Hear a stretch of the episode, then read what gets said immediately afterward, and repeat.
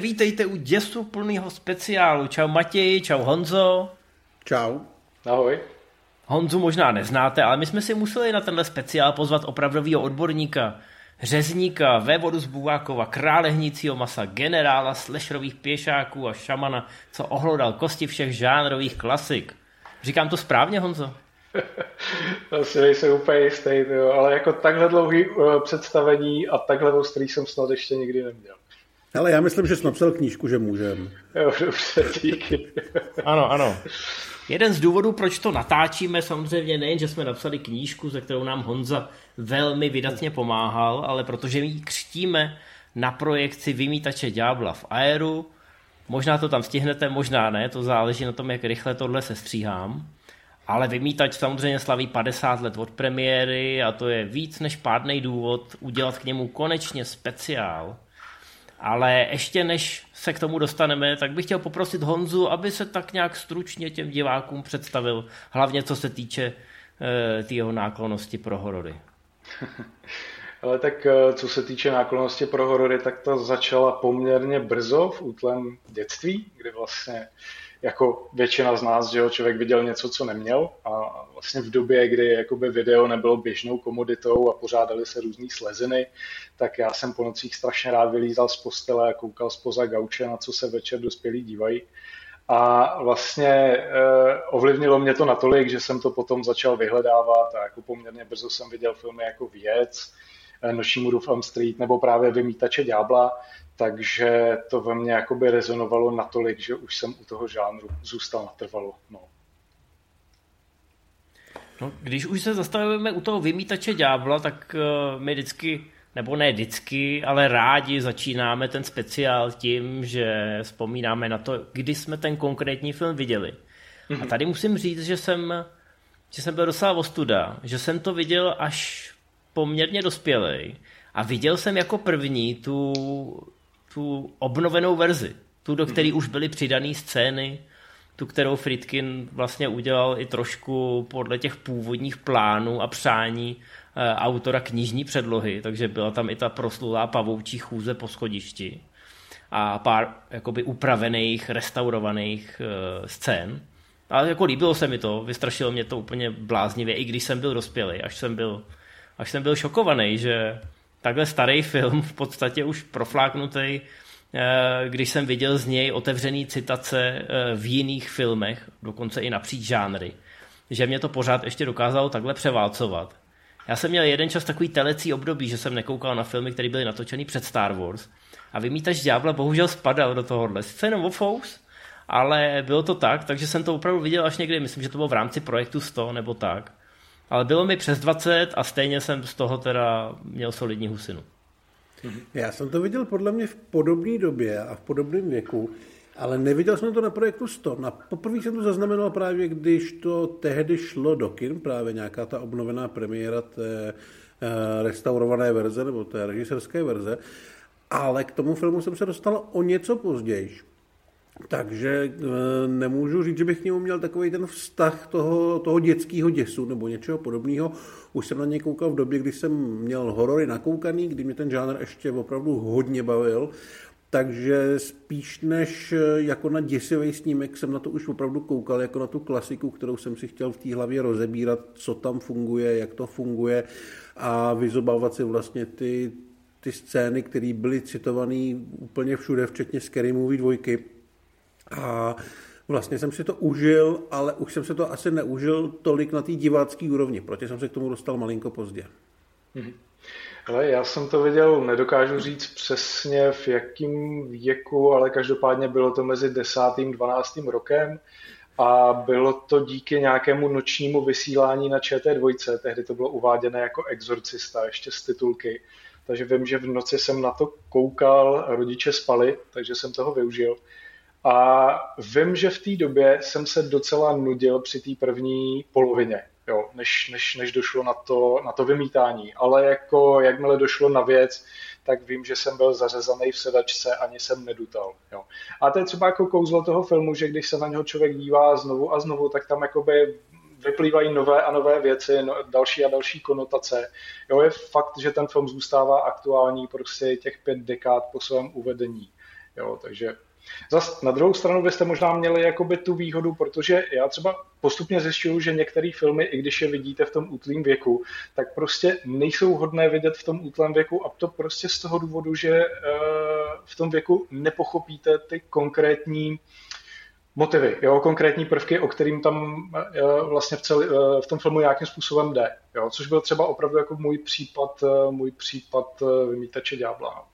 Tak je asi pravda, že zrovna ten film je takovej, není zdaleka tak divoký jako ta věc a podobné věci, ke kterým se člověk dostane jako děcko díky televizi a chce to trošku víc té pozornosti, kterou člověk v těch 10 letech úplně nemá, chce vidět ty monstra, takže možná, že právě i to, o čem si budeme povídat, z toho Vymítače ďábla udělalo tak zajímavý film, protože to byl dospělý horor pro publikum, který se nebojí být trošku náročnější, ačkoliv to třeba mnoho z těch lidí, kteří mířili do kina v těch 70. letech, vůbec netušilo.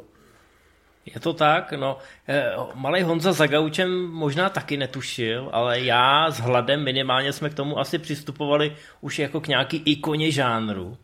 Ani jeden z nás, jak tady sedíme, nebyl v roce 1973 na světě.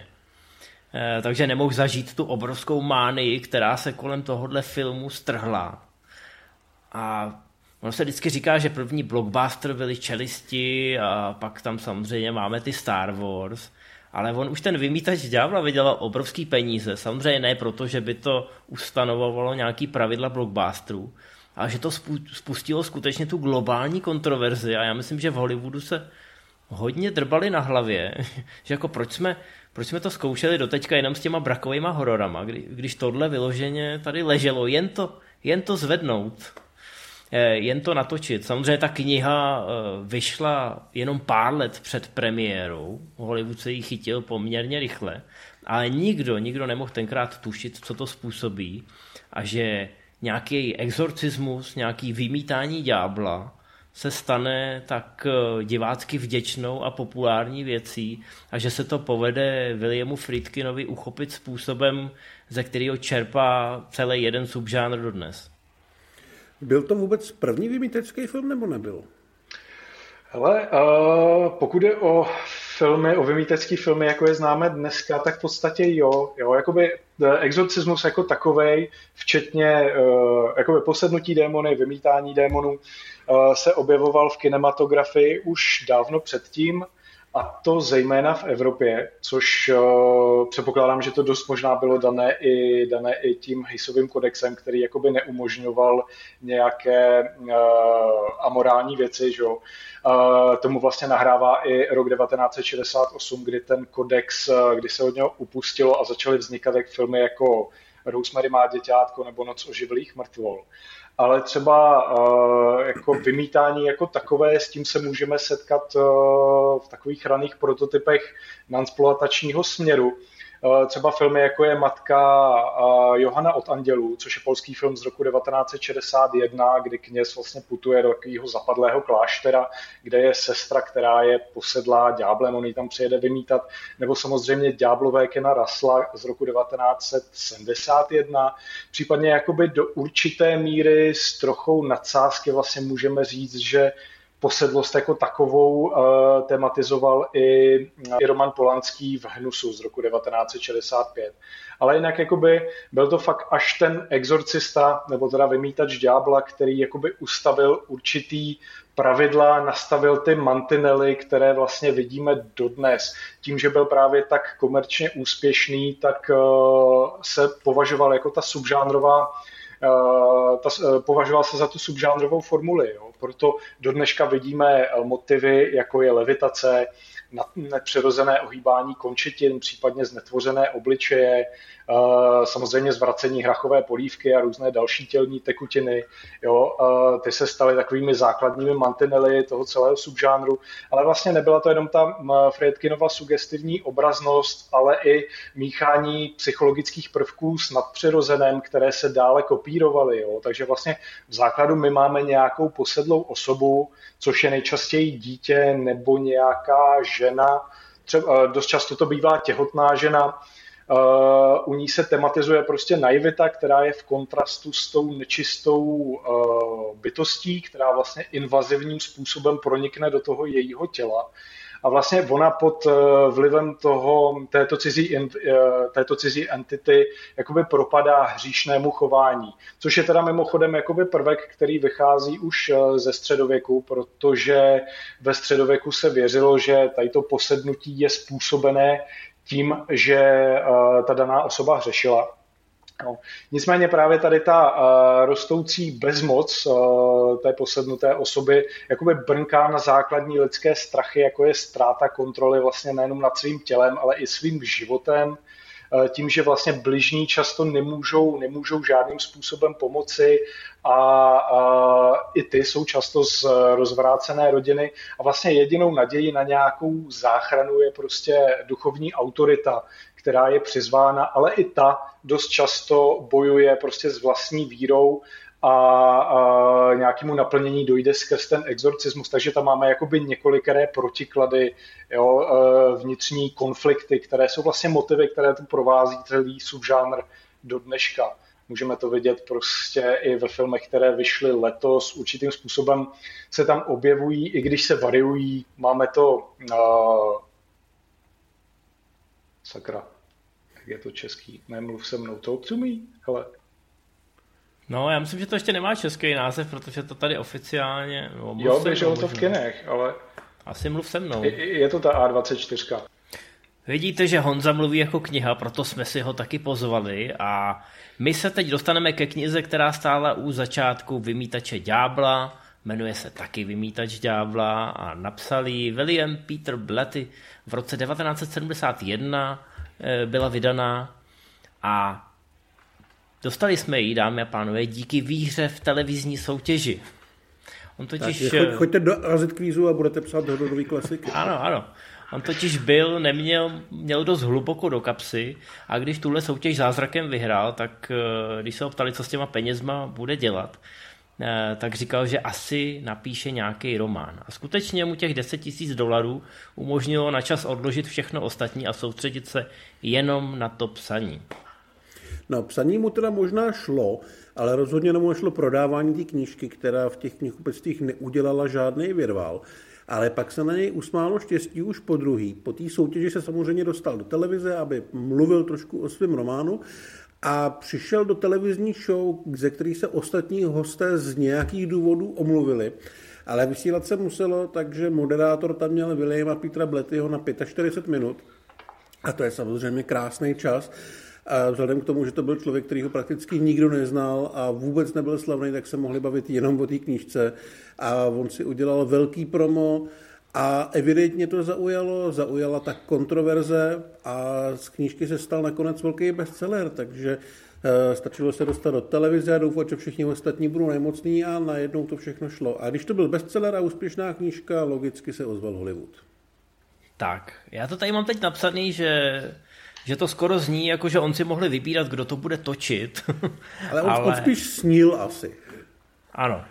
Studio mělo samozřejmě celou řadu nápadů, chtělo Stanleyho Kubricka, chtělo Artura Pena, byly tam i další jména, ale celá řada režisérů to odmítala, ať už protože měli zrovna na práci něco lepšího. Nebo se jim ta knížka, ne vždycky se jim nelíbila, ale báli se té reakce, té veřejnosti, samozřejmě je to bohabojná Amerika a budeme si tady vyjmenovat celý zástupy jmen, ať už před kamerou nebo za kamerou, kteří od toho cukli jednoduše proto, že se jim nelíbily ty témata v té knížce, nelíbila se jim ta exploatace, protože přece jenom ta protagonistka, ta malá holčička Regan, tak tam podstupuje jako hodně těžké zkoušky a celá řada lidí u toho prostě nechtěla být, nechtěla s tím být spojovaná. A pak přišel režisér, který měl podle mě největší koule v Hollywoodu vůbec. A byl to William Friedkin, čerstvý držitel Oscara za Francouzskou spojku. A to byl ten, o kom Blatty snil úplně nejvíc a Friedkinovi se tohleto zalíbilo. Kontroverze se vůbec nebál, ten člověk byl trošku, nebo asi byl to vlastně hodně blázen, jo? A byl hlavně šíleně paličatej. Takže je možný, že to bral jako výzvu, ale každopádně to bral jako film, který asi je schopný on natočit, navzdory tomu, že tušil, že to nejspíš nebude mít vůbec jednoduchý. A Jednoduchý to teda nakonec vůbec neměl, ale v podstatě se k tomu filmu dostal asi ten nejlepší filmař, který byl tehdy v dispozici. Samozřejmě Stanley Kubrick nebo Arthur Penn by byli výborný, ale Friedkin tady změnil celý hororový odvětví. Ty si to dobře podotknul, že on měl čerstvě Oscara.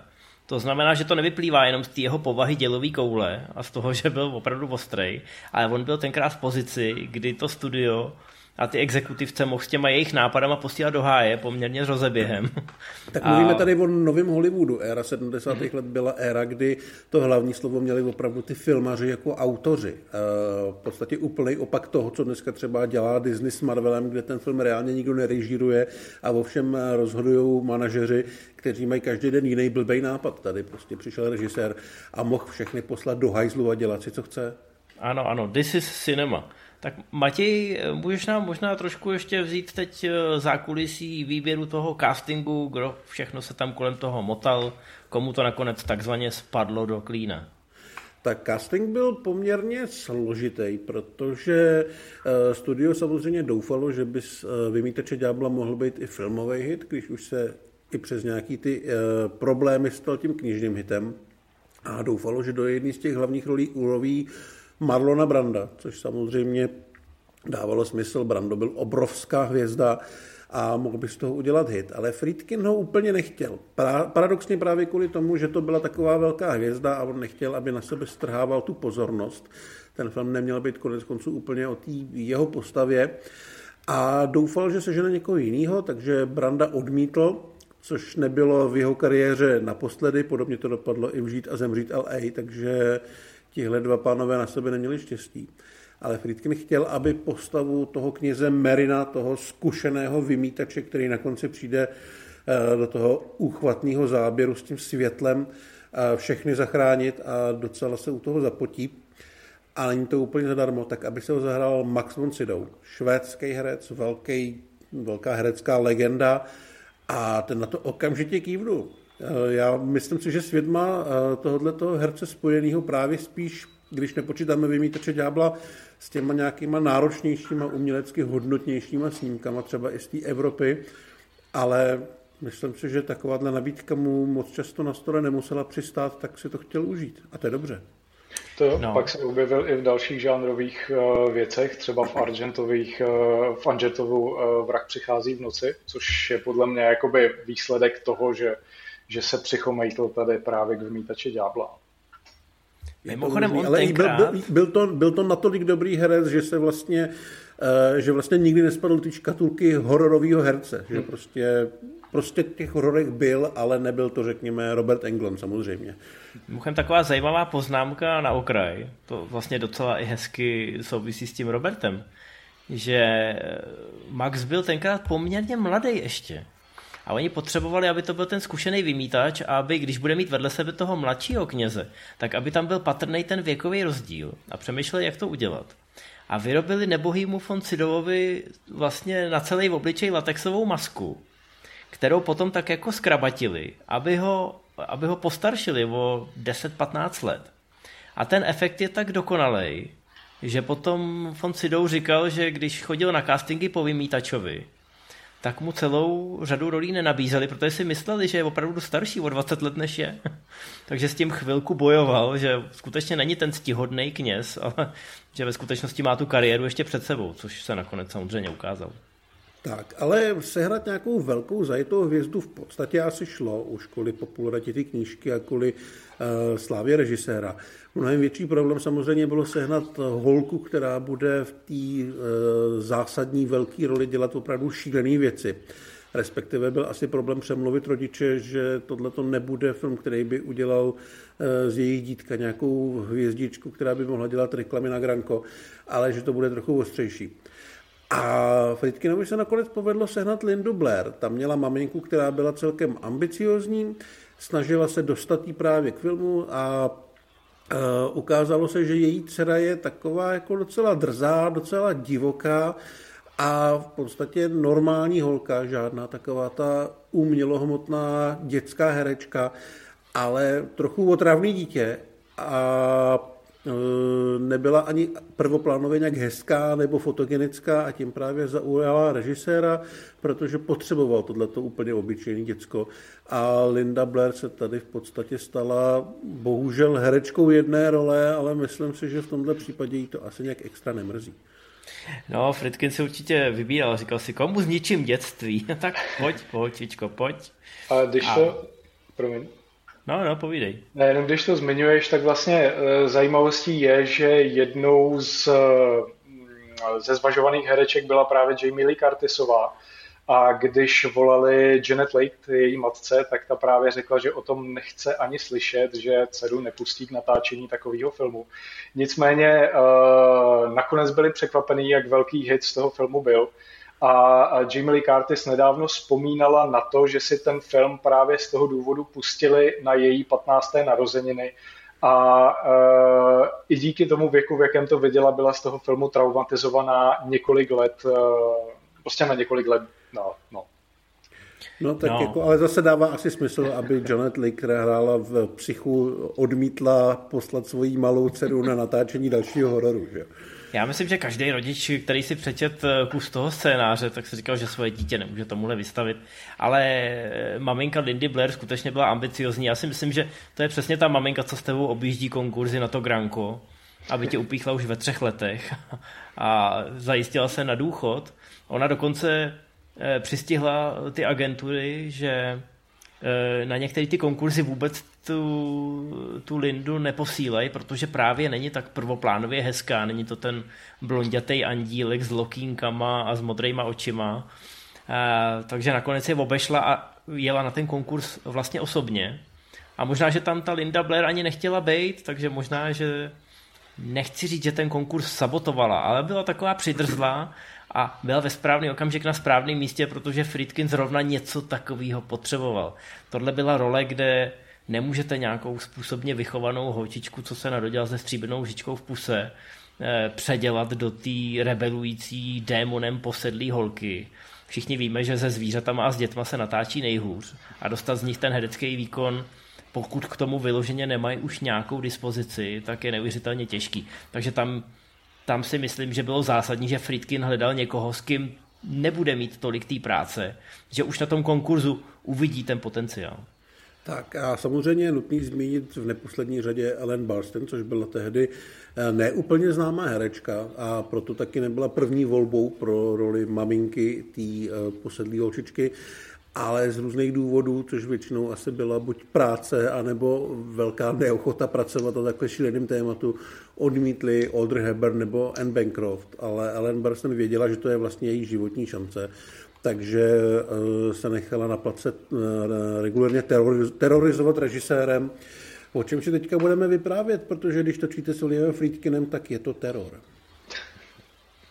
Ano, nejlepší naše speciály jsou o těch hororových natáčeních a teď nemluvím o žánru, ale mluvím o tom, co všechno se běhne, ať už vědomně nebo nevědomně na takovýmhle place.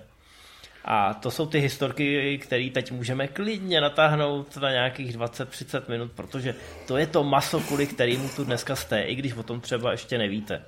Ellen Burstyn měla normálně mediální kampaň za to, aby tu roli dostala. Ona jako zhubla 20 kilo a dávala inzeráty do novin, do variety a hnala nějakou tu fandovskou základnu, že prostě, hele, musíte tady zvonit na dveře těch producentů a posílejte Williamu Friedkinovi dopisy, že chcete mě.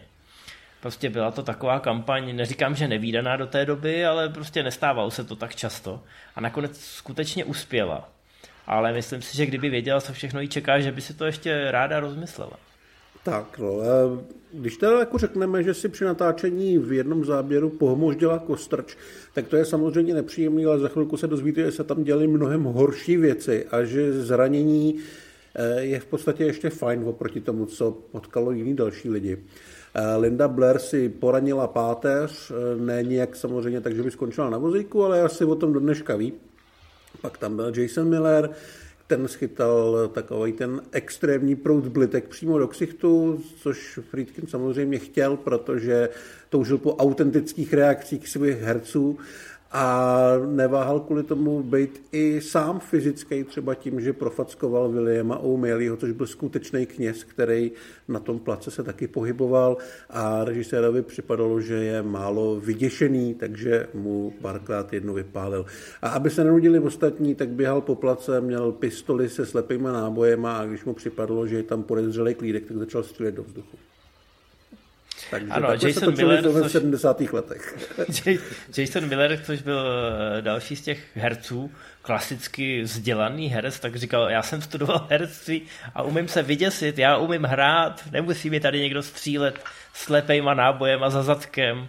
A dokonce to šlo tak daleko, že Max von Sydow vždycky, když přišel na plac, tak normálně uplácel ty členy toho štábu, aby mu říkali, kam si tentokrát Friedkin schoval bouchačky, aby aspoň věděl, kde mu to začne střílet. Že to bude v téhle scéně a že to bude zleva, aby už o tom věděl a mohl se vyděsit, ale zase ne úplně moc. Takže si představte takovýhle plác. Ale zároveň, Matěj už to zmínil, 70. leta, novej Hollywood, autéři, prostě režisér je absolutní totalitní king. William Friedkin, když na to vzpomínal ještě relativně dávno, opustil nás, je to ještě čerstvý, v podstatě před pár týdny, před pár měsíci, budiž mu země lehká, ale až do poslední chvíli byl ostrej, jak ta nejostřejší tuška v penále, všechno si skvěle pamatoval, takže chodil do podcastu a tam hýřil historkama. A zároveň samozřejmě přiznával, že to, co jemu v 70. letech prošlo, tak nemělo nikdy projít nikomu a že byl trošku hovado. A že je samozřejmě rád, že to všechno klaplo, všichni to přežili a nakonec z toho byly nesmrtelný nadčasový klasiky. Ale to, co se tam dělo, teda to bylo ostrý. A v tom tkví právě to kouzlo toho filmu, fakt jakoby ta autenticita, jako nenadarmo se říká, že kdyby ten film vznikl o 10 let později, tak už nikdy nedosáhne prostě takové síly, jakou má. Tak já třeba jako řeknu, že já vymítačský filmy mě obecně tolik neberou, protože vlastně všechny jsou víceméně variace právě na tenhle ten.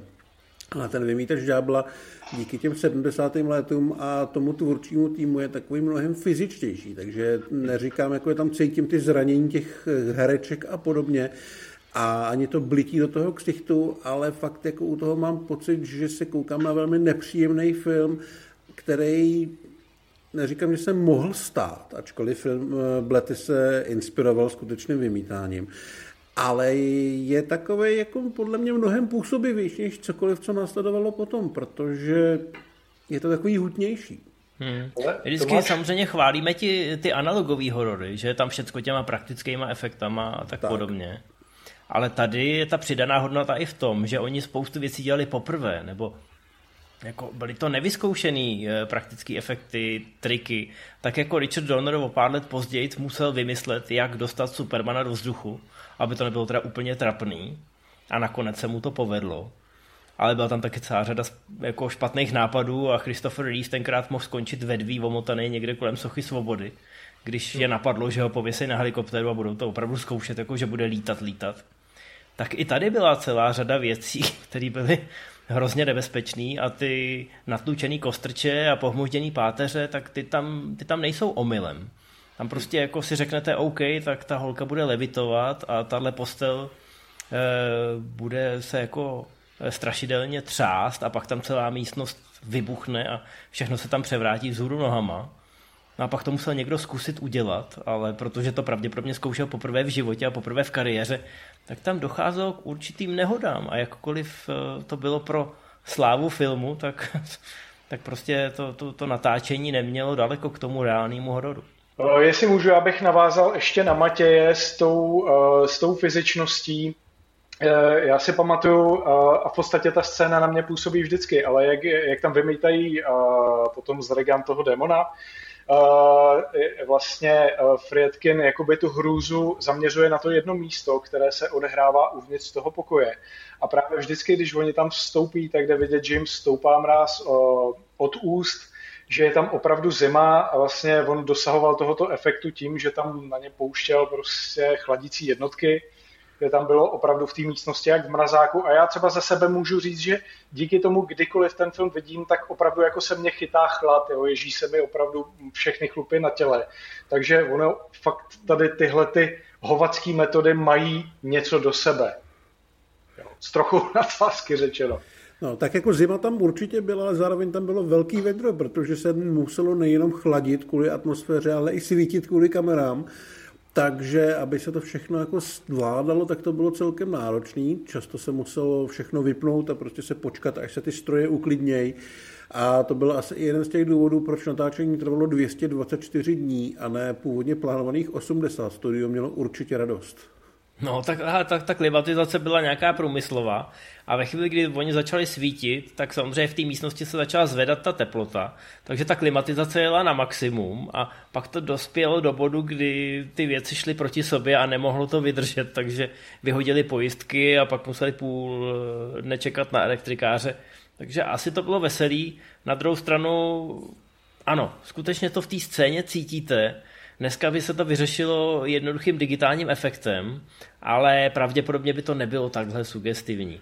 Takže všecko zlý je pro něco dobrý. Já teda musím říct, že asi tenkrát chtěl bych vidět, co běželo v hlavách těm exekutivcům, kteří občas přišli na ten plac.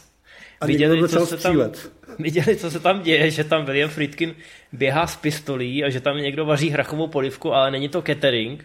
Ale je to na to, aby prostě skrz nějakou trubičku, která je šikovně schovaná za krkem, tak malá roztomilá holčička, namaskovaná k nepoznání do démona, tak aby tou hrachovkou vohodila jednoho z hlavních herců, který mu to původně mělo přistát někde na hrudi, ale samozřejmě William Friedkin, lišák jeden, tak pohnul tou hadičkou těsně předtím, než zařval akce. A výsledek můžete vidět ve filmu a je samozřejmě famózní. A to překvapení na té Millerově tváři je dokonale čitelný. Tak, ale to jsme se vlastně bavili o tom, co se natáčelo ve studiu, respektive v mrazáku. Ale Magor Friedkin potřeboval i ven a tam se děly ještě divočejší věci. A vyrazil se rovnou do Iráku, protože kam taky jinam, že jo? V 70. letech to samozřejmě byla asi podobně přátelská země vůči Americe jako teďka. A přijel tam člověk, který chodil k památkám a házel tam mrtvoly zvířat, protože doufal, že na ně naláká supy, aby měl hezký záběry těch ptáků. Takže když se to zjistilo, tak mu řekli, že takhle to úplně fungovat nebude. A do toho natáčení byla přizvaná i armáda, která vlastně ho měla doprovázet a dohlížet na to, aby neprovedl nějakou další šílenost. Podle mě ho měli chránit, protože v té vesnici, která byla vedle těch památek, tak se začalo šířit, že tam prostě běhá nějaký divný Američan, že tam rozhazuje mrtvoly a obětuje to tam těm bohům a démonům a že to by se teda mělo zarazit. Takže Duff už se tam chopil sudlic. A celý to musela rozehnat ta armáda a ty vojáci tam pak radši chodili s ním, aby tam nedošlo k nějakým dalším nepřístojnostem, přesně. Tak, ale nebylo to zadarmo, on se jim odvděčil a naučil je, jak se vyrábí umělá krev, což se v armádě asi moc nehodí, ale je dobrý to vědět. A já myslím, že se tam může hodit jako nějaká diverzantská taktika. Bůh ví k čemu všemu tam William Friedkin přispěl, ale to radši nebudeme rozebírat. Tak, ale do Iráku vyrazil kvůli tomu, aby trošku nám víc řekl o tomu titulním ďáblovi, respektive v tomhle případě démonovi. Jak se zjistí, tady se nepracuje nebo nebojuje se satanem, ale bojuje se s bytostí, která se jmenovala Pazuzu. A je to taková charismatická socha velmi děsivého monstra, který právě pochází nebo má pocházet z tohoto místa. A vymyslet to byla taky docela sranda, myslím, pro ty filmaře. No hlavně tady, to by nám mohl Honza určitě popsat, tady došlo trošku k rozkolu s tím autorem té předlohy, protože v té knížce je všecko hezky popsaný a je to tam skoro až návodně, je tam do detailů ten exorcismus a ty knězi tam prostě spolu vedou dlouhý debaty, ve kterých se samozřejmě osvětluje celý to pozadí, je to trošku i ten manuál toho vymítání a je tam věnovaná poměrně značná pozornost i tomu démonovi, ale Friedkin si usmyslel, že nechce z diváků dělat idioty, že jim to nechce všechno přečvejkat a že přece jenom ten filmový tvar nevyžaduje tolik vysvětlovaček a pořádně to seškrtal. A o tom oni se na place, protože tam ten Blatty taky docházel, tak se o tom poměrně často hádali, protože on najednou viděl, že ty postavy mají kratší dialogy a že celá řada věcí tam chybí. A podle něj samozřejmě klíčových věcí, kvůli kterým se pak ten děj trošičku rozpadá. Tak ono jakoby už jenom to jméno toho démona vlastně vypadne z filmu a pokud jde o filmovou sérii, tak myslím, že poprvé padne až ve druhém díle, kdy má víc prostoru, je tam i nějaký jakoby putování toho démona. Ale ona Regan tam, myslím, v jednom momentu sama říká, že je ďábel, jo. Takže on určitý rozkol jakoby nastal už tady tímhletím, nehledě na to, že právě tím, že Friedkin odstranil tady tyhle ty dovysvětlující dialogy a vlastně nahradili i trošku odlišným vyzněním toho filmu, tak se víceméně oba dva rozkmotřili a přestali se bavit. Nevím ani, jak dlouho vlastně to jejich rozkmotření trvalo, jestli nakonec našli společnou cestu, ale mám za to, že po vydání právě té rozšířené verze Blatty jako takový už byl spokojený, protože přece jenom to vyznění toho konce je trošku veselejší, je o tom, že prostě otec, ne Merin, ale otec Karas ano, najde jakoby tu svoji víru zpátky. Jo, je tam vlastně to jeho konečné absolutorium, které tam dostává dole pod těma schodama. Takže jakoby má to trošičku, dejme tomu, nechci říct happy end, ale jakoby, opravdu jakoby to vyznění je poměrně světlejší než původní konec, který nás nechal fakt tápat v temnotách. No, ale my se vrátíme k tomu zlímu, co se dělo na těm place, protože samozřejmě šlo o horor, šlo o film, který byl hodně sledovaný a hodně medializovaný, ale reálně šlo asi hlavně o to, že se natáčel dlouho, tak se o něm mluvilo, že je prokletý, protože spousty lidí, kteří na něm pracovali, se staly velmi nepříjemné věci, což teda pravděpodobně byla náhoda, protože 3/4 roku nebo kolik je prostě dlouhá doba na to, aby se staly ošklivé věci. A byly tam nějaké ošklivé zranění, usekané prsty a podobně u truhlářů nebo elektrikářů. Během natáčení pak zemřela herečka Vasiliky Maliaris, která tam má malou roli. Hnedka, jak skončilo, tak i Jack McGowan, který tam má o dost větší roli.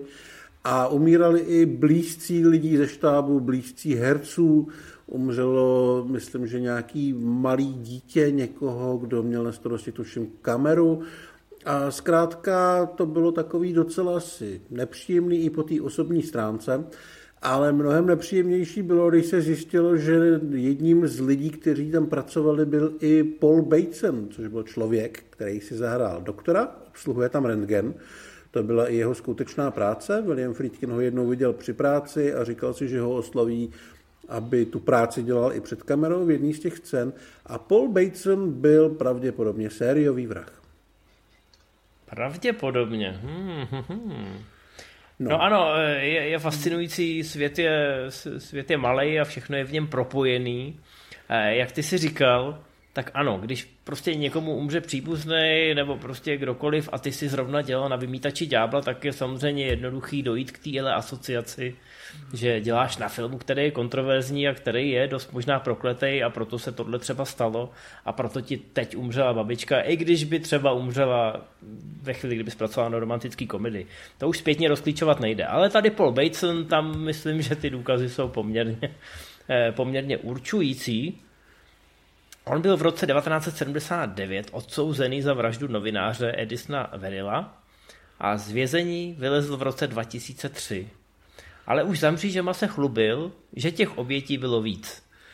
A údajně zabil několik homosexuálů z Manhattanu. Nezapomeňte, že to byly 70. leta, tenkrát ta atmosféra v té společnosti byla trošku jinde a aniž bychom zabíhali do detailů, tak mezi roky 1975 a 1977 tak tady Paul Bateson evidentně nerentgenoval lidi jenom v nemocnici, ale měl nějaké své předsudky a neváhal vzít do ruky zbraň.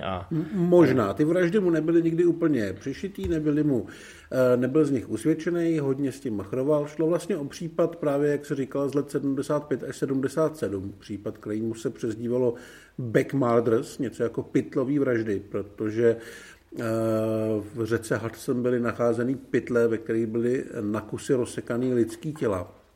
Policie Batesona neusvědčila nikdy. Ale důležitý je, to je důležitá část toho případu, že ty pytle byly z té nemocnice, že na nich byly ty popisky, takže to vlastně jim umožnilo to nějakým způsobem propojit s tím Batesonem. Samozřejmě je to nepřímý důkaz, takže ano, musíme být jenom v rovině spekulací, ale Williamu Friedkinovi to stačilo k tomu. Řekl si, hele, to je zajímavý, když se to začalo medializovat a William Friedkin, samozřejmě tohle byl o pár let později, William Friedkin byl obrovská hvězda, a tak ho ve vězení navštívil a snažil se z něj dostat podrobnosti, jak to teda bylo a jestli teda machruje nebo jestli ne. A dokonce mu slíbil, že když mu něco poví, takže by z toho mohl být film. On mu nakonec toho moc nepověděl, ale Friedkin ten film stejně natočil. Tak, v roce 1980 takovou velmi nepříjemnou detektivku, ve který Al Pacino musí proniknout do komunity newyorských homosexuálů, který někdo brutálně vraždí. A je to i vlastně, nebo pokouší se to být hodně psychologický film, protože ten hlavní hrdina tam dost bojuje i s tou svojí sexuální orientací, ale byla to doba, kdy se s tímhle tématem asi nepracovalo tak důstojně, jak by se zasloužilo. Takže zpětně je na lovu považovaný za opravdu velmi kontroverzní a docela i problematický film, ale řekl bych, že rozhodně zajímavý. Není tak dobrý jako Exorcista, není tak dobrý jako Francouzská spojka, ale myslím, že stojí za to ho určitě vidět kvůli tomu, že je zkrátka jiný, ale je to holt trošku relikt svojí doby. Tak no a u démonů ještě pořád zůstaneme, protože jestli ten film něčím vyčnívá, kromě úvodní scény, což je záběr, který patří k jedním z nejpamátnějších a pravidelně se ve všech anketách dostává do čela takových těch vizuálů, který si skutečně pamatujete, jak tam ten otec Merin vystoupí před tím domem a vypadá to jako obraz, vypadá to úžasně, ale jestli ten film trumfuje ten vizuál něčím, tak je to ten zvuk. A nejde jenom o hudbu, jde i o ten samotný zvuk, protože byla potřeba tam celou řadu zvuků vyrobit takzvaně od nuly. Takže takový ty experti, co sedějí s bedničkou plnou různě schnilého ovoce a prapodivných rekvizit a různě do nich mlátí, aby vyrobili zvuky, tak ty se tady pořádně nadřeli. Ale největší částí toho zvukového designu, který už z hlavy nedostanete, tak je samozřejmě ten démonický hlas tý malý Regan, to, co vylejzá z tý malý holčičky a vy najednou nevěříte vlastním uším. A to je jedna z těch nejděsivějších věcí, která paradoxně po celou tu stopáž funguje. Není to tak, že byste měli tu první šokovou terapii v té první scéně, pak už jste to brali jako, že jo, tohle se prostě normálně děje. Není to jenom to, co ta holčička říká, ale je to, jak to říká. A je to fascinující i po letech, i při opakovaném zhlídnutí. Tohle se jim povedlo úplně na jedničku, ale nebylo to na první pokus. No určitě to nebylo na první pokus. Logicky se nejdřív pokoušeli tvůrci zařídit to tak, aby mluvila samotná Linda Blair. Bylo to asi nejjednodušší a hlavně logické rozhodnutí, takže se pokoušeli nějakým způsobem manipulovat s tím jejím hlasem, ať už s pomocí techniky nebo s pomocí jí samotný, ale zjistili, že to prostě nejde. Furt to byla relativně malá holka a neskušená herečka. Takže William Friedkin zavolal paní, která se jmenuje Mercedes McCambridge, byla to Oscarová herečka, měla i Zlatý globus, ale byla hlavně ve 40. letech obrovskou rozhlasovou hvězdou a s tím svým hlasem samozřejmě uměla pracovat. Takže jí řekli, že bude dabovat démona Pazuzu a podobně jako její herečtí kolegové kvůli tomu zažila strašlivé věci. Mimochodem, jak jsi říkal, že je logický, že zvolili tu Lindu Blair, jakože to bude říkat všechno ona a že ty zvukaři to potom nějak různě zmanipulujou a budou to zpomalovat a různě deformovat, nad čím strávili desítky hodin. Pak to pustili Friedkinovi a ten řekl, že to je slabý a že teda radši najmou někoho, nějakýho odborníka. Ale už jenom jako k Friedkinovi mi to samozřejmě sedí, ale už jenom ta představa, že tu 12-letou holku necháš říkat některé ty věci, A že tě nenapadne, že by se to teda mohlo nadabovat a že holčička bude jenom otvírat pusu. Tak jako, ano, prostě 70. leta, co vám máme povídat. Všecko muselo být naživo a před kamerou a v kameře. Ale nakonec se k tomu dostala ta Mercedes, skutečně vážená rozhlasová herečka. Orson Welles o ní tenkrát řekl, že je hlasem své generace a že má zlato v hrdle. No a to zlato v hrdle se rozhodla milá Mercedes potrápit tím, že kloktala syrový vejce, pálila jedno cígo za druhým a prolejvala se viskou, aby dostala takový ten krásný řezavý hlas, aby to opravdu skutečně bylo démonický. No a protože William Friedkin to slyšel a říkal, to je dobrý, ale ještě bychom tomu mohli trošku pomoct. No, takže on vlastně chtěl, aby se opravdu vžila do role démona, který se na plátně prakticky neobjeví, a nechal jí přivázat k židli, což je při nahrávání zvuku docela neobvyklý postup, ale holt je to herectví a Mercedes McCambridge se rozhodla pojmout to velmi profesionálně. V rádiu asi takové věci moc často nezažila, ale odvedla skvělou práci. Nakonec to dopadlo trošičku nepříjemně, protože sama si řekla, že nechce, aby byla v titulcích uvedená, protože nechtěla zastínit Lindu Blair a její herecký výkon. A když zjistila, že se tak skutečně stalo, tak vlastně takovou radost úplně asi neměla, respektive takovou radost neměly herecké odbory a trošku se tam obě ty strany hádaly o tom, aby, jestli bude nebo nebude v těch titulcích, protože by se to měla zasloužit a jsou na to nějaký pravidla. Nakonec se tam to její jméno dostalo, ale chvilku to trvalo a museli do toho holt promluvit právníci. Mhm. No a když už jsme u toho zvuku, tak samozřejmě nemůžeme vynechat hudbu, ikonickou hudbu. Ten soundtrack je dodnes nedílnou součástí nejen Vymítače ďábla, ale hororu jako takovýho. Friedkin si hned na začátku řekl, že chce toho nejlepšího v oboru. A ten nejlepší v oboru to byl miláček Alfreda Hitchcocka Bernard Herrmann, který samozřejmě požíval v Hollywoodu obrovské vážnosti. A Friedkina nenapadlo nic lepšího, než ho pozvat na projekci hrubý verze, protože soundtrack se většinou dělá úplně nakonec. No a když milej Herman vylez z toho projekčního sálu, tak mu řekl, že je to sice hrozná sračka, ale že on génius, vizionář, nejlepší skladatel na světě, že se to teda pokusí zachránit, ale že chce absolutně volnou ruku. Načež teda Friedkin říkal, OK, fajn, došel za roh, pak se vrátil a poslal Bernarda k čertu. Poslal tak k čertu i Lalo Schifrina, což je samozřejmě jako slavný žestový kouzelník, autor hlavního motivu Mission Impossible, autor soundtracku k Enter the Dragon a dalším klasikám. Amityville Horror třeba. Ano, a on je takový jazzíčkovej. On samozřejmě jako umí těma svejma nástrojema a těma svejma trademarkama vyrobit takovou trošku dusnější atmosféru, ale Friedkinovi se to nelíbilo. Friedkin myslel, že to je málo, že to není dostatečně démonický, takže ty aranže odmítnul, milého Schifrina taky poslal po vodě, ten samozřejmě potom ještě složil spoustu ikonických soundtracků, takže vám to nemusí být líto, ale trošku s tím Friedkin bojoval, s tím, aby našel tu správnou inspiraci, ten správný zvuk. No a naštěstí, když byl v kanceláři nějakého šéfa nahrávací společnosti, tak protože on skutečně hledal tu inspiraci všude, tak si tam začal prohlížet LPčka.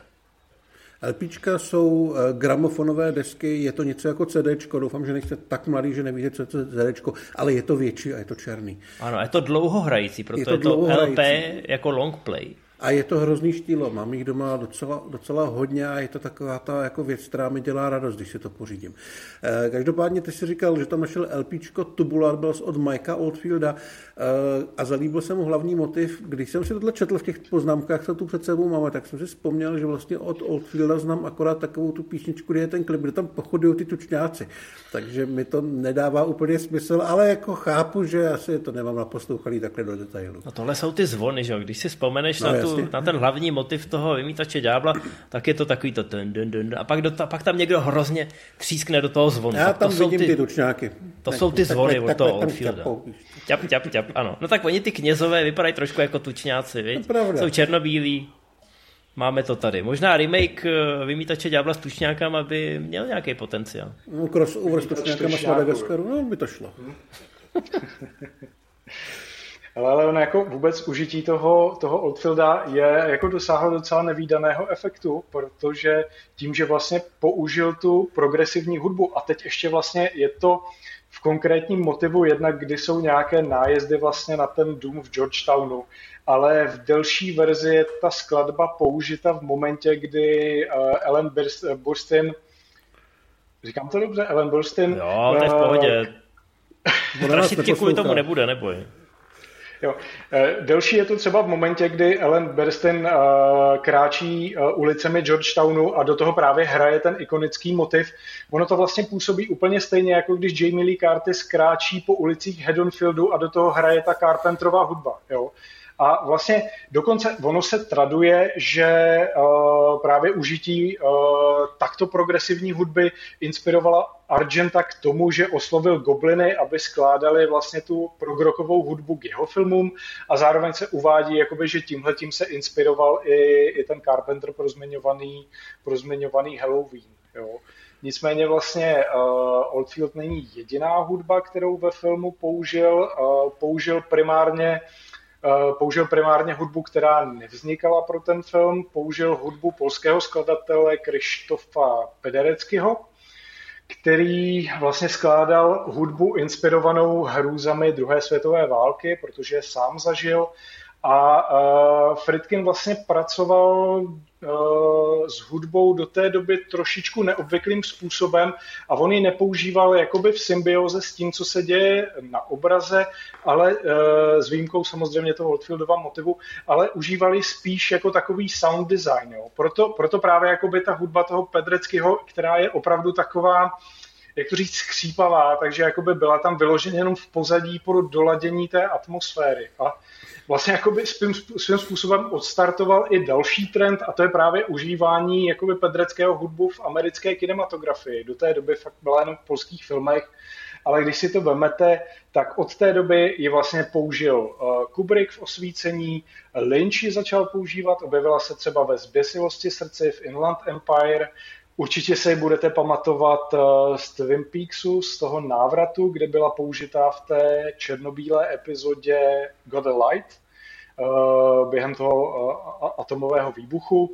Samozřejmě použil i Scorsese, to bylo tuším v Prokletém ostrově s DiCapriem, ale objevila se třeba v heavy metalu, objevila se v Cravenových lidech pod schodech a dokonce ji použili i v Zajetí démonů 3, které jakoby těžce vychází právě z Friedkinova Vymítače ďábla.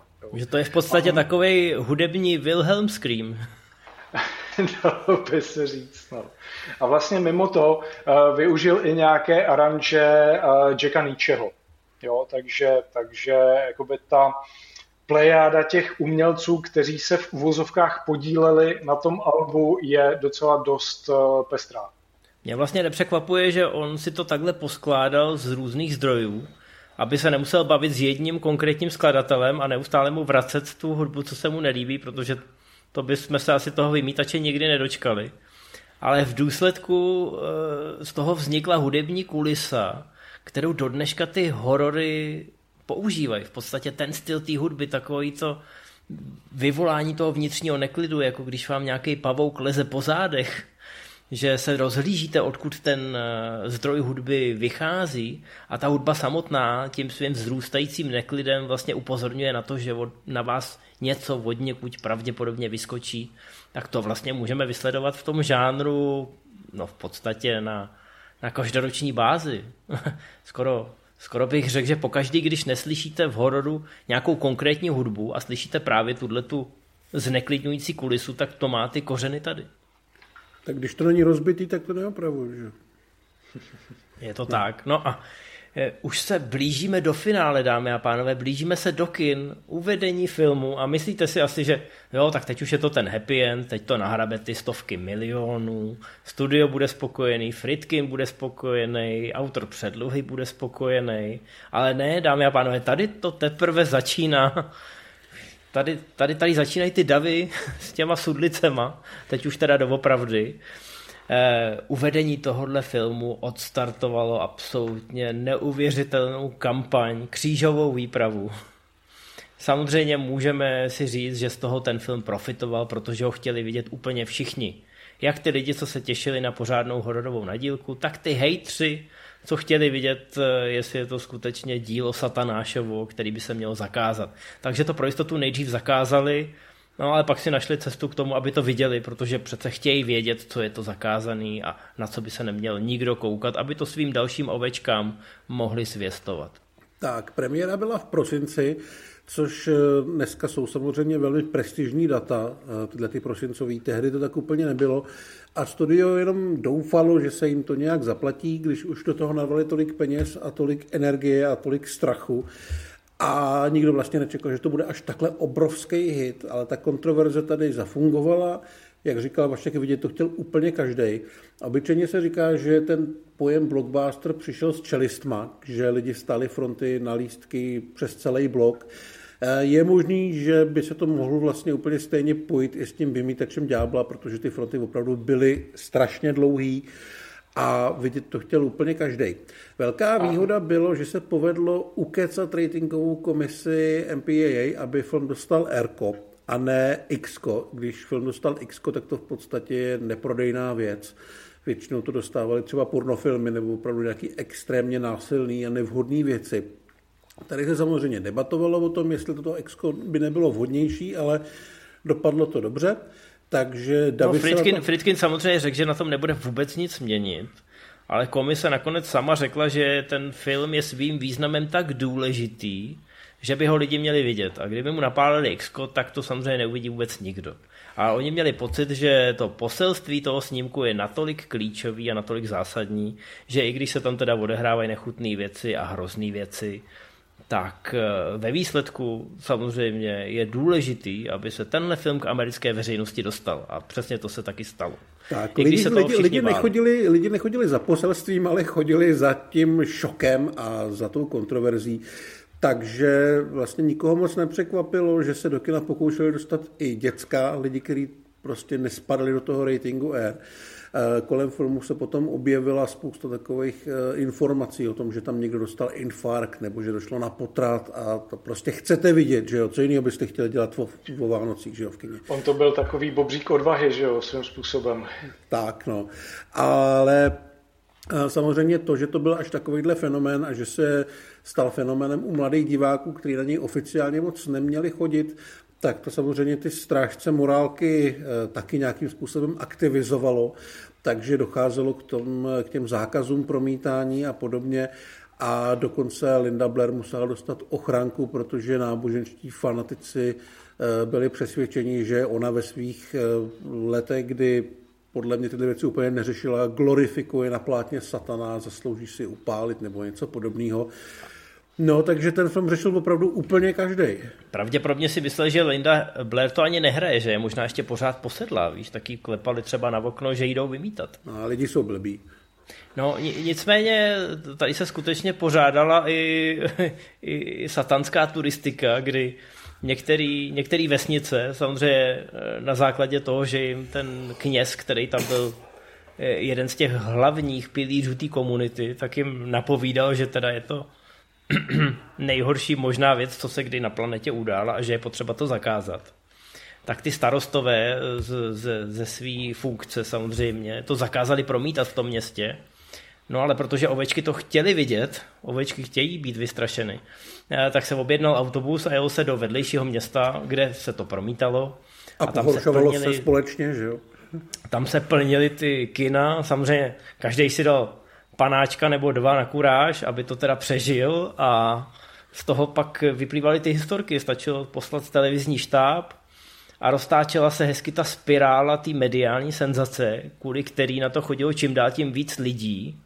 A minula zima, minulo jaro a pořád byl vymítač v kinech a pořád to bylo vděčný téma. Lidi se navzájem ptali, jestli už si to viděl a viděl si, co tam ta holka dělá a pane bože doslova. Řešilo se to nejen v kostelích, řešilo se to i v kancelářích a díky tomu samozřejmě vymítač utržil obrovský peníze.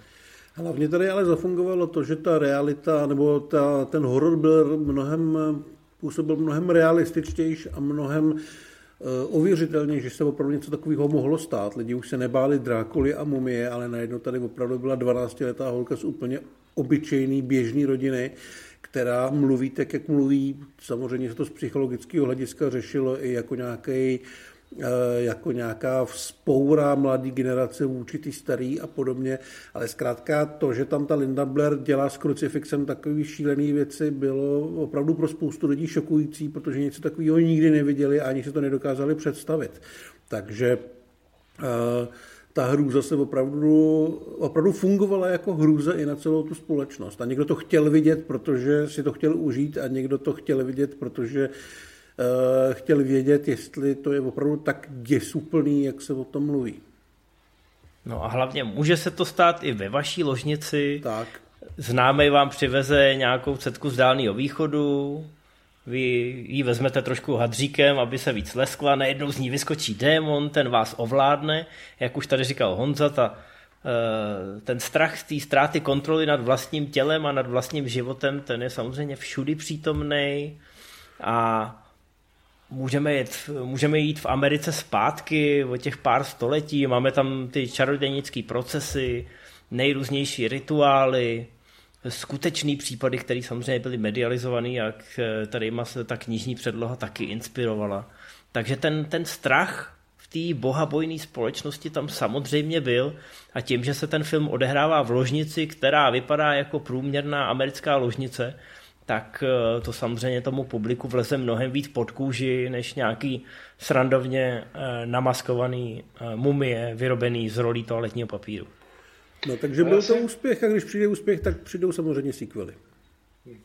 Já jenom ještě ti do toho skočím. Já si myslím, že tam možná jakoby do určitý míry hrál prým i to, že vlastně ta hruza byla fakt izolovaná jenom na ten pokoj. Jo? Takže ty si ty diváky děsil už jenom tím, když ty postavy, jakoby okolní postavy měly vstupovat do toho pokoje, takže fakt jakoby ty diváci se krčili a prostě nechtěli, aby tam vstupovali. Jo? Jakože už tímhletím prostě je to fakt tak úžasně zarámované, že jakoby ta hrůza byla fakt cítit prostě dopředu. Vstupuješ do pekla a peklo je ve tvém dětském pokoji. Přesně tak. No. Ale u těch sequelů tam to dopadlo vlastně velmi zajímavě. Já nechci říct úplně dobře, ale zajímavě. Dvojka Vymýtače ďábla je obecně považovaná mezi těma velkýma filmama jako jedno z nejhorších pokračování vůbec. Sice v něm hraje Richard Burton, sice ho točil John Boorman, který dělal Excalibur, ale je to opravdu dost mizerný film, ze kterého já osobně si pamatuju akorát takový hezký záběr na nějaký dvě skály. Takový žlutý. Oni mimochodem samozřejmě oslovili Friedkina okamžitě. Okamžitě po první víkendu mu volali, jestli pro ně teda natočí dvojku a že mu snesou Modrý z nebe. A Friedkin je poslal do háje. Pravděpodobně řekl něco ostřejšího. Třísknul jim telefonem a už o tom nikdy nemluvili, ale to samozřejmě správně vychovaného producenta nezastaví. Tak a já si říkám, já si tu dvojku jinak moc nepamatuju. Je tam vlastně něco zajímavého nebo ne? A rozšiřuje tu mytologii trošku, ne? Trošku to rozšiřuje mytologii. Jakoby nejzajímavější na tom je, že vlastně vidíš ten film, který vznikl, myslím, 4 roky po jedničce a hraje tam vlastně Max von Sydow, je tam ve flashbacích a je zajímavý, že opravdu vypadá mladší oproti tomu filmu. Já jakoby, fakt když jsem si ty filmy dával po sobě, tak jsem si říkal, jak je to možný, že prostě vypadá tak mladě, když v tom prvním filmu byl přece starý. Jo. Takže to je vlastně zase jakoby efekt toho gumového obličeje, když to tak řeknu, ale jako na té dvojce je fakt nejzajímavější to, jak vlastně špatná je, protože opravdu, jak jsi zmiňoval, tak za tím filmem stál docela jako hotový Dream Team. Kromě Bartna a Burmana, vem si, že hudbu k tomu skládal Ennio Morricone, jo, což byl velký pojem. Jednu z hlavních rolí tam hraje Louise Fletcherová, že jo, z Přeletu nad kukaččím hnízdem a další jakoby taková méně významná věc, ale myslím si, že Linda Blair nikdy nevypadala líp, než právě v té dvojce, jo. Ale na tom filmu je špatný úplně všechno a co je třeba na těch dalších pokračováních zajímavých je asi ten fakt, nakolik jsou subverzivní, že vlastně ty od nich máš všelijaké očekávání, ale výsledek je úplně jiný, než ty si vlastně dokážeš představit. To říkáš pěkně. Já jsem právě u té trojky chtěl zmínit už jenom to, že ji režíroval samotný William Peter Blatty, což podle mě v lidech nevzbuzuje úplně velké očekávání, protože když spisovatel jde režírovat, tak to je, jak kdyby šel, já nevím, zedník pracovat na burzu. Jo? Ty věci spolu nemají zase tak moc společného. Ale ten film je nečekaně fajn a je mnohem víc tlačený do takový spíš hororový detektivky. Vznikal už od víc let později, takže se tam muselo proměnit obsazení, ale je tam tuším Lee Jacob, je tam George C. Scott, což je herec, který já mám hodně rád. A myslím, že je tam jedna z nejslavnějších lékaček všech dob. Mluvím teďka samozřejmě o scéně v nemocnici s jeptiškou, kde to po stránce nějakého jako šponování atmosféry a následného střihu a práce se zvukem funguje opravdu geniálně. A ten film je velmi solidní, si myslím. No hele, ona ta scéna funguje jakoby ještě víc tím způsobem, protože vůbec jakoby celý ten prostor je tam snímaný poměrně dost dlouho, než opravdu ta lékačka přijde. A vlastně jakoby předchází jí ještě jiná lékačka a to je ten moment, kdy ta sestra přijde do toho pokoje a vyletí tam na ní deka, protože zbudí nějakého spícího doktora. A ty jako divák si řekneš, OK, tu lékačku mám za sebou a pak teprve přijde jakoby ta sestra z toho zádveří. Jo? Takže ono je to fakt jako geniálně vystavěná scéna. Ale máš pravdu, von Blatty ten film vlastně zamýšlel jako detektivku. A třeba fakt jakoby ona od prvopočátku, byť se třeba jakoby vyhýbá nějakému zobrazování násilí a jenom se tam o těch vraždách mluví. Že ty vlastně ani nevidíš výsledek, vždycky vidíš jenom prostě to tělo překrytý plachtou. Ale je to poměrně dost sugestivní tím, jak je to natočený prostě i těma skvělýma hercema. A jakoby, já bych to, jako nebál bych se přirovnat to až k Fincherově 7. Teď jsem to chtěl říct. Jo, takže fakt jakoby, než se tam začnou objevovat nějaké nadpřirozené prvky. A ono, údajně, já jsem třeba nevěděl, on existuje nějaký sestřih, který se fakt jakoby je složený z archivních záběrů a blíží se tomu původnímu záměru toho Blattyho. Jakože fakt původně to měla být spíš mysteriózní detektivka, kde ty nadpřirozené prvky byly víc naznačené než diskutované, ale samozřejmě producentům se nelíbilo, že to má tu nálepku exorcista a nedochází tam jakoby k tomu vymítání toho ďábla, takže samozřejmě jakoby nechali ho tam naroubovat prostě na sílu to závěrečné vymítání, které opravdu jako působí jak pěst na oko, jak z nějakého jiného filmu, ale i tak si myslím, že ten film jakoby z toho vyšel se ctí. Tak no, jeho asi jedinou nevýhodou je to, že je součástí této série, kde navazoval na jeden geniální film a jedno obrovský zklamání. Ale rozhodně je to pozoruhodná věc. U dalšího pokusu o oživení exorcisty není pozoruhodný ten film, ale spíš ten proces. Tam si necháme do detailů třeba někdy na jindy, ale mluvíme tady o prequelu, který se vlastně točil 2,5krát, jestli dobře počítám. Je to prequel z 50. let, ve kterém hraje Stellan Skarsgård, hraje mladou postavu Maxe von Sydowa. Odehrává se tuším někde v Africe a je to o jeho prvním setkání s démonem Pazuzu. A je to vlastně problém v tom filmu je, že jednu verzi natočil Paul Schrader, tu potom vzali, aby ji přetočil Renny Harlin a údajně se k tomu potom Schrader zase musel vracet a znova to přetočit. A žádná z těch verzí není dobrá. Takže to byl takový opravdu extrémní hollywoodský divoký omyl, kde je mnohem zajímavější ten bordel, ale jak říkám, je to nadlouho, takže to si třeba někdy necháme do něčeho, kde budeme probírat takovýhle hollywoodský minely. Máme tu i seriál, který se dočkal tušen 2 sezon a máme to bohužel i pokračování z letošního roku, který bude mít další 2 pokračování a nikdo je nechce vidět. No, možná nakonec na základě tržeb ty zbylé 2 filmy nevzniknou. To by bylo hezký. Doufejme, že v Blumhouse mají trochu soudnosti. No. Doufejme, že nevzniknou a že Davida Gordona Greena bude strašit Friedkin, že mu bude střílet pistolí za postelí. Tak já mám pocit, že Friedkin někde řekl, že když se ho na to ptali, tak byl jako pohoršen tím, že pokračování jeho nejslavnějšího filmu bude točit režisér filmu Travička zelená, což je typicky Friedkin, ale v podstatě má ten chlap pravdu. No. Je to tak. Ale samozřejmě ta jednička po 50 letech je nedostižným etalonem. Já si myslím, že všem těm pokračováním, prequelům, rebootům chybí ten hlavní démon. A není to ten Pazuzu, je to ten William Friedkin, protože on byl ta duše toho filmu. On byl to, co mu propůjčilo tu jedinečnost. On byl ten démon na tom place.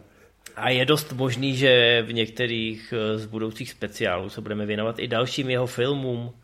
Ať už je to ta francouzská spojka, nebo Žít a zemřít v L.A.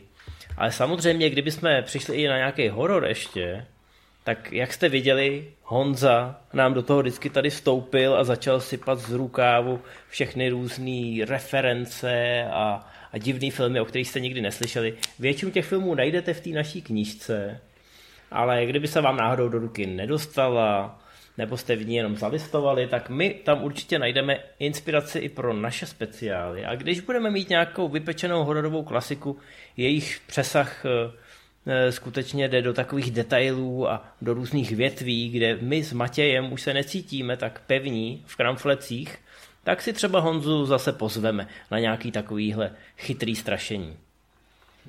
Tak jo, od nás je to asi všecko. Od nás je to dneska všechno.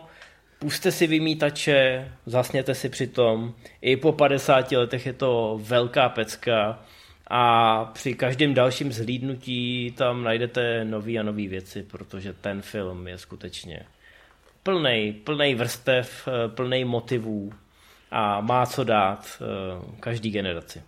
A když už budete u toho, tak zkuste dát šanci i té trojce. Já myslím, že budete mile překvapeni. Tak dvojce nemusíte. Není potřeba ani pro třetí díl.